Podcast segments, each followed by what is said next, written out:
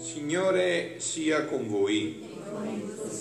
Dal Vangelo secondo Luca. In quel tempo Gesù, entrato nel Tempio, si mise a scacciare quelli che vendevano, dicendo loro: sta scritto, la mia casa sarà casa di preghiera. Voi invece ne avete fatto un covo di ladri. Ogni giorno insegnava nel Tempio. I capi dei sacerdoti e gli scribi cercavano di farlo morire, e così anche i capi del popolo, ma non sapevano che cosa fare, perché tutto il popolo pendeva dalle sue labbra nell'ascoltarlo.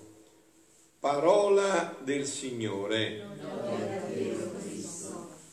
La parola del Vangelo cancelli tutti i nostri peccati. Siano lodati Gesù e Maria. Vi ricordate, è vero, che ieri sera abbiamo parlato di questo libro, no? Eravamo all'Apocalisse capitolo 5, questo libro che nessuno era degno di aprire, ma poi Gesù ha potuto aprire questo libro e adesso continua il discorso, no, dell'Apocalisse. Io, Giovanni, udì una voce del cielo che diceva: va, prendi il libro aperto dalla mano dell'angelo che sta in piedi sul mare e sulla terra. Allora mi avvicinai all'angelo e lo pregai di darmi il piccolo libro. Io ho detto, questo libro è il libro che deve portare nel mondo questa completezza di tutto quello che Gesù ha fatto.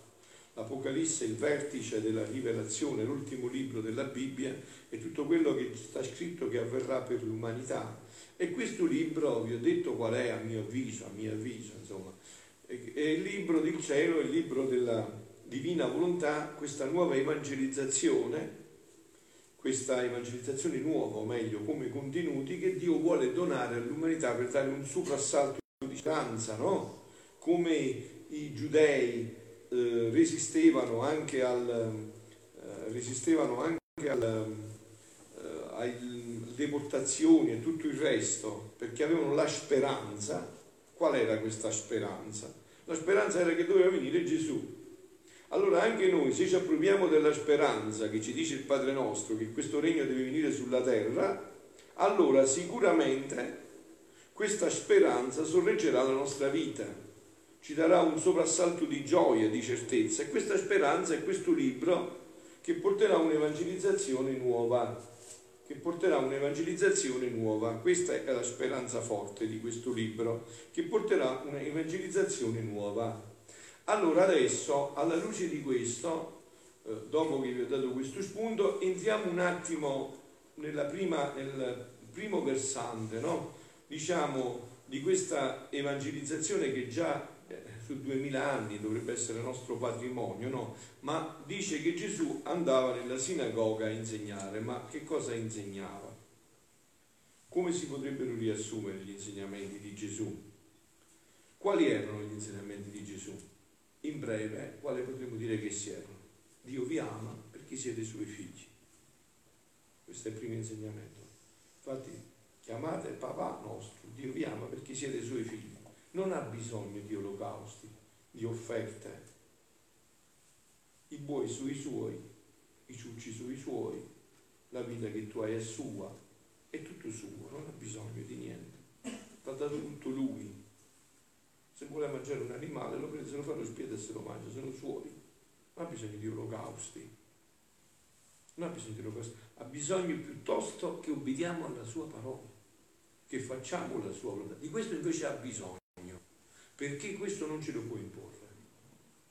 Io posso non fare la sua volontà, purché lui mi ha dato la volontà libera, io posso non fare la sua volontà, pur sapendo che me l'ha data lui, che dipendo da lui e voglio fare il contrario di quello che dice lui. Non uccidere e io uccido, non rubare e io rubo. Quindi questo è insegnava Gesù. Poi date le vostre ricchezze ai poveri, cioè aiutate chi ne ha bisogno, perché avete visto bene che non vi portate niente, lo sapete proprio bene. Avete visto tanti amici vostri, cari vostri morire, non si sono portati niente, avevano il conto in banca ed è rimasto in banca, avevo la casa ed è rimasta qua, non vi potete portare niente, cioè cercate di fare il bene, con i beni che avete che sono beni, cercate di fare il bene, cercate di fare il bene, perdonatevi a vicenda. Chi di noi ogni giorno non ha bisogno di perdonare, di essere perdonato? Ogni giorno. Se vuole voce, una parola sbagliata, è ogni giorno così. Fino a che non rientra la vita della divina volontà siamo così. Abbiamo bisogno di perdonarci a vicenda. E senza perdono si muore.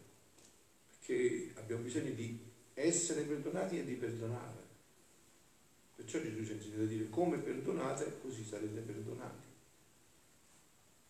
Perdonare ogni giorno, perdonate per vicenda. Questo è l'insegnamento di Gesù. Benedite coloro che vi maledicano, non maledite, benedite coloro che vi maledicono, perché poveri loro, si stanno facendo del male. Voi sapete che significa dare una maledizione? Significa come un boomerang, prima o poi deve la sbatta pronta, ti ritorna indietro, sapete? Cioè è sicurissimo, è sicurissimo.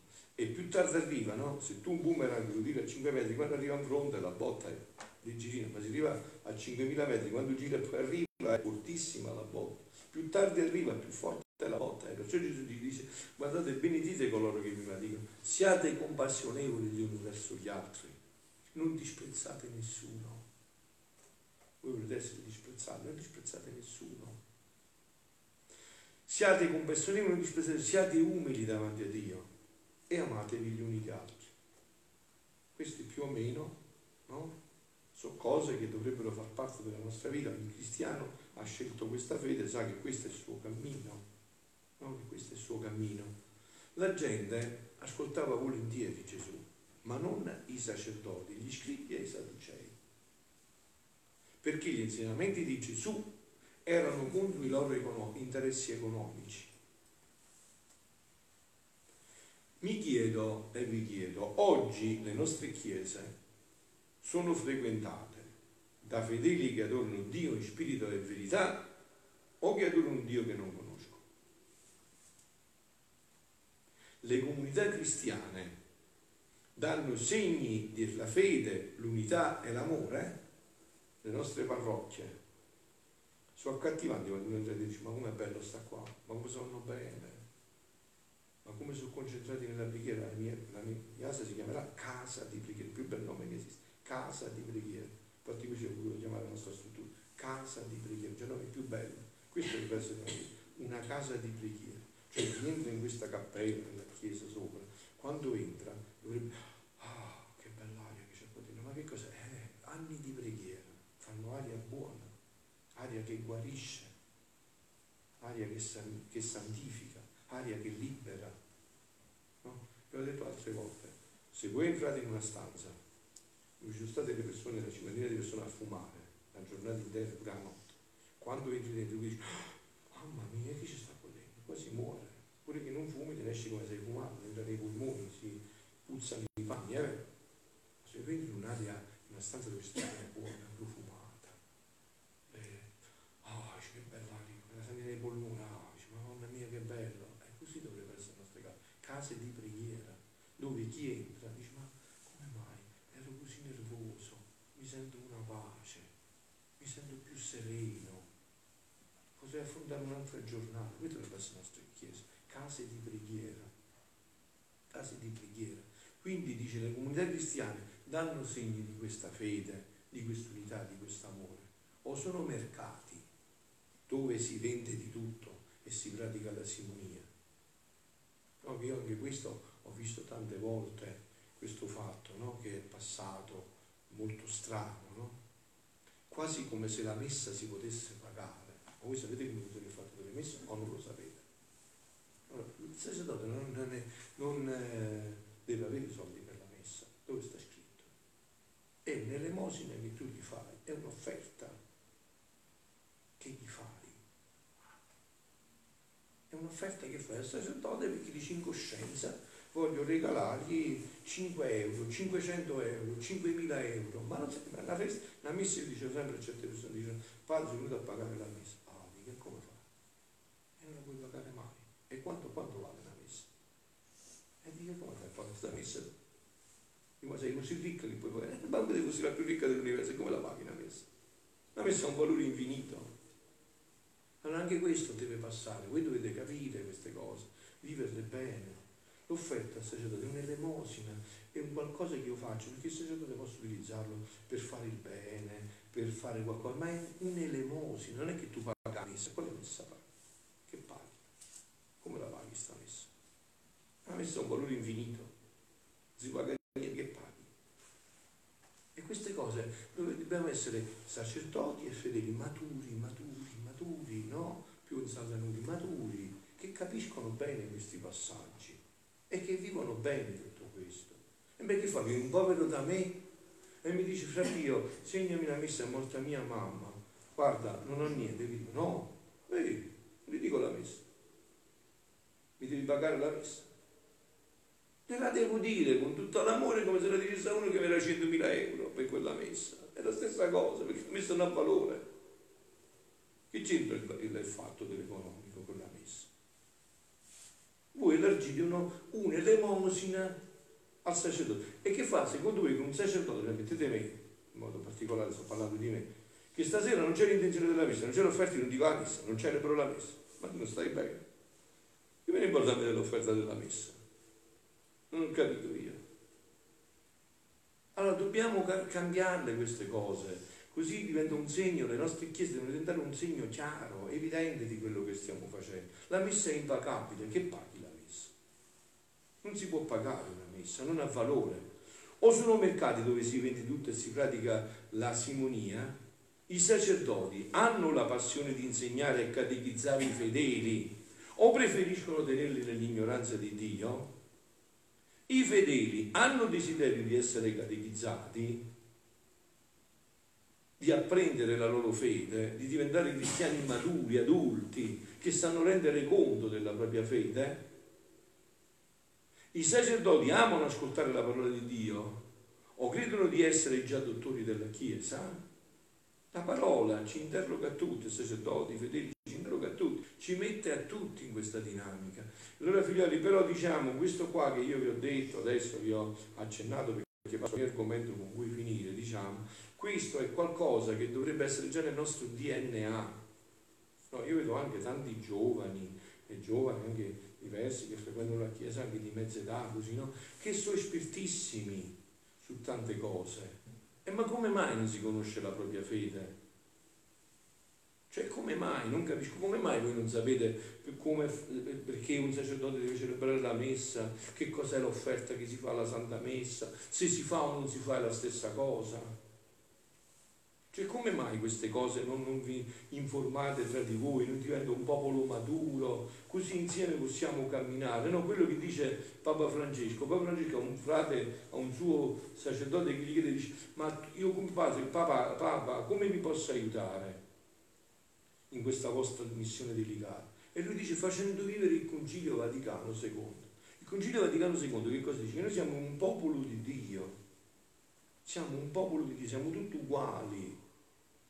In questo popolo di Dio c'è chi come me che sceglie di fare il sacerdote, il frate, il consacrato, il sacerdote, chi come te che decide di sposarsi, ma siamo tutti popolo di Dio, siamo tutti sacerdoti, re e profeti col battesimo. Tutti siamo sacerdoti, re e profeti, e le nostre parrocchie dovrebbero parlare di questo, così i giovani potrebbero avvicinarsi. Oggi tanti giovani che non hanno famiglie dietro le spalle, che direte voi se trovassero parrocchie, centri che fanno un po' da famiglia, che li accolgono, che li sostituiscono quello che non fanno i genitori? E allora vedrete come le nostre parrocchie diventerebbero parrocchie vive. Ma questo qua dico adesso, però mi fermo perché questo è qualcosa che insomma si tocca con mano ormai, è qualcosa che dovrebbe essere già la vita della nostra vita per noi cristiani. Ma io voglio passare oltre, dove c'è un brano di Luisa molto bello, che è molto profondo, che va ancora infinitamente di più di questo che ha detto Gesù del Tempio di Dio. Sentite.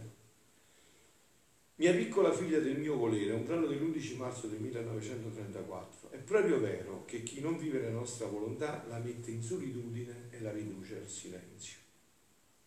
Ecco invece cosa vuole Dio da noi, che sentiamo la sua parola, che la mettiamo in pratica, che viviamo la sua volontà. Questo lo rende felice, non gli olocausti, questo. Tu devi sapere che ogni creatura è un lavoro nuovo e distinto che teniamo da fare, avete capito? Ogni creatura, tu sei unico e Dio ha un lavoro unico e distinto su di te. Non c'è un altro come te, non c'è mai stato né ci sarà, è unico, sei unico. Dio conta fino a uno, sei unico. Tu devi sapere che ogni creatura ha un lavoro nuovo e distinto che teniamo da fare e quindi nuove cose da dire. Voi avete visto quei giochi che mi regalati sicuramente, probabilmente a Natale, ai bambini, pazzoli, no? Quelle mosaici. Avete visto quelli là di 5.000 pezzi che regalate? Quelli là, 5.000, 7.000 pezzi adesso. Avete visto che manca un pezzettino così. Tu puoi girare tutti gli altri pezzettini, non va bene. Rimane vuoto lo spazio. Così è per noi, noi siamo unici. Dobbiamo avere nessuna invidia l'una per l'altro. Quello che sei tu non so io, quello che sei non sei tu. Ognuno deve scoprire il piano di Dio su di sé, nella propria vita. Quello che Dio vuole da me, non quello che vuole da te o da un altro, quello che vuole da me. Io sono unico davanti a Dio. Se non vivere il nostro volere, sentiamo che questa creatura è lontana da noi, perché la sua volontà non è nella nostra e quindi Dio non ci può fare a sua immagine, a sua somiglianza, come ci ha creato. Perché siamo lontani da Lui, Lui non può, non è nostra, la sua volontà non è nostra, quindi come facciamo? Perciò da parte di essa ci sentiamo soli, impediti nel nostro lavoro, e se vogliamo parlare è come se volessimo parlare ai sordi, ai muti. Voi avete imparato a parlare con qualche sordo e non sente, che vuoi fare? E ci può parlare e non sente, come fai? Tu gli queste tante belle cose, se devo mettere l'apparecchio, devi sistemare l'udito, allora ci puoi parlare. Non sente, non si mette in sintonia, non è connesso, quindi non puoi fare nulla. Perciò chi non vive nel nostro volere è la nostra croce, ci impedisce il passo, ci lega le braccia, atterra le opere più belle, ed io che sono il verbo mi riduco al silenzio. Ora tu devi sapere, sentite adesso qua il passaggio infinito che non avete mai sentito, no? Questa è l'evangelizzazione nuova che Dio sta proponendo all'umanità, no?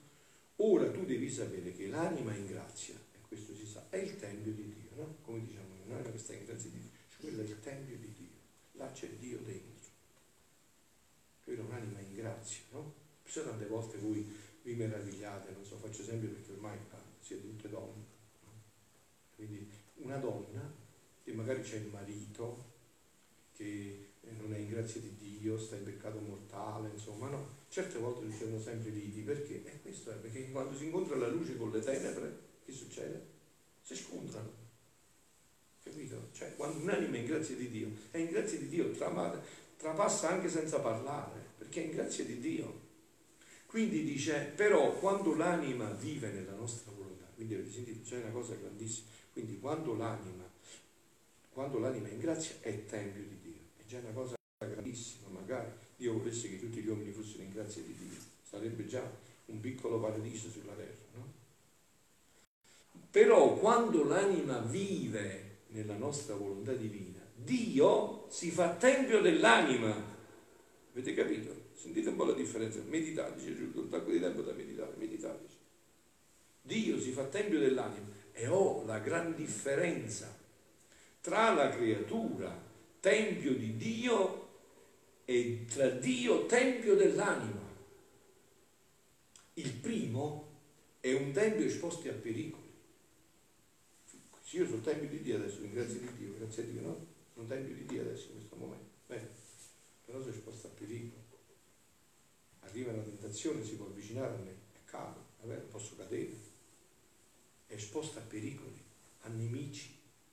Satana a me si può avvicinare. Come soggetto a passioni. Molte volte il nostro ente supremo, la Santissima Trinità, si trova in questi tempi come nei tempi di pietra, non curato, non amato come si conviene, e la piccola lampadina del suo amore continuo che doveva tenere come omaggio su Dio che risiede in essa, senza il puro olio è spenta. A volte siamo giù, non preghiamo bene, no? Ma come omaggio al suo Dio che risiede in essa, senza il puro olio si è spenta, e semmai sia cade in peccato grave, questo tempio di Dio, il nostro tempio crolla e viene occupato da ladri nostri e suoi nemici che lo profanano e ne fanno scempio.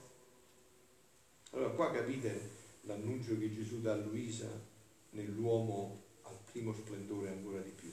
Il secondo, cioè Dio tempio dell'anima, non più l'anima tempio di Dio, non più anima e dentro c'è Dio, ma Dio è dentro l'agnello. Vi è chiaro o no? Dio è dentro l'agnello. Il secondo tempio, cioè Dio tempio dell'anima, non è esposto a pericolo, si può avvicinare Satana a Dio. Le passioni si possono avvicinare a Dio. Il secondo è tempio non è esposto a pericoli. I nemici non possono avvicinarsi, nessun tipo di nemico. Le passioni perdono la vita. Avete capito qual è il sogno di Dio? Perciò la Madonna è qua, perché ci vuole rimettere in questa sicurezza, perché fino a noi siamo qua, pure quando siamo tempio di Dio, Dio voglia che siamo così, siamo sempre in pericolo. Il demonio, le passioni, le tentazioni, siamo in mondo, siamo sempre in pericolo. Invece quando arriva questo, cioè quando la vita della divina volontà torna a essere la nostra vita e Dio diventa il nostro tempio, è finita. È finita, non ci può toccare più nessuno. Non ci può toccare più nessuno. E questo la Madonna vuole educarci, a questo ci vuole portare, a questa vita meravigliosa. L'anima in questo nostro tempio divino è come la piccola ostia, che tiene consacrata in esso il suo Gesù, la quale con l'amore perenne che attinge, riceve e di cui si alimenta, forma la lampadina viva che sempre arde senza che mai si spegna. Questo nostro tempio occupa il suo posto regio, il suo volere è compiuto ed è la nostra gloria e il nostro trionfo. Questo è il sogno di Dio su ogni creatura. Questa è la meraviglia in cui Dio ci vuole riportare in ogni creatura. È la piccola ostia che fa in questo tempio. Prega, ama, vive di volontà divina. Non pensa ad altre cose, capite? Non se ne importa niente dei soldi, ci fanno schifo, fanno solo per fare il bene, non fa quello. Prega, ama, vive di volontà, supplisce alla mia umanità sulla terra. Prende il mio posto di pene, chiama tutto l'esercito delle opere nostre a farci corteggio. La creazione, la redenzione la tiene come cosa sua, è fatta comandante sopra e ora ce la mette come esercito intorno in atto di preghiera, di adorazione, ora come esercito in atto di amarci e glorificarci. Ma essa sempre a capo a fare ciò che vuole, che fanno le nostre opere e finisce sempre col suo ritornello tanto a noi gradito. Qual è il ritornello? Venga il tuo regno, Signore, sia fatta la tua volontà finalmente. Il tuo volere sia conosciuto, amato, regni e domini nel mondo intero. Questa è l'anima che è entrata in questo mistero infinito, in questa meraviglia senza fine. Il tuo volere sia conosciuto, amato e regni e domini nel mondo intero. Sicché tutte le ansie, i sospiri, gli interessi, le premure, le preghiere di questa piccola ostia che vive nel nostro tempio sono che il nostro fiat abbracci tutti, che finalmente questa vita ritorni nell'umanità, abbracci tutti, mette da parte tutti i mali delle creature e col suo soffio onnipotente si faccia il posto nei cuori di tutti per farsi vita di ogni creatura. Si può fare mai ufficio più bello, più santo, più importante, più utile al cielo e alla terra di questa piccola ostia che vive nel nostro tempio? Questo può fare una mamma che è a casa, l'insegnante che è a scuola, l'operaio che sta lavorando. Si può fare cose più grandi di questo, senza che nessuno vede, solo Dio vede nel segreto. Solo Dio vede nel segreto. Mi fermo perché dovrei dire altre cose, ma mi fermo qua. Figlioli, questo è questo libro. State sentendo l'Apocalisse, questo annuncio di gioia vuole portare all'umanità, questo annuncio di speranza in cui noi ritorniamo a essere non tempio di Dio, ma Dio il nostro tempio. E così finiscono tutte le nostre paure, le nostre tentazioni, le nostre passioni, le nostre tristezze, le nostre angosce. Questo è il sogno che Dio ha mandato. E tutto questo, sapete dove è racchiuso? Nella preghiera che racchiude tutto il Vangelo. Tutto questo è racchiuso nella preghiera del Padre nostro, in quelle brevissime parole che solo Dio può fare. Ha detto tutto. Quando ci ha detto, vi insegno a pregare e pregate così. Venga il tuo regno, sia fatta la tua volontà, come sta scritto qua. Adveniat regnum tuo, fiat voluntas tua, sicut in cielo, venga il tuo regno, Signore, finalmente si faccia la tua volontà, qua sulla terra come si fa in cielo. Siano lodati Gesù e Maria.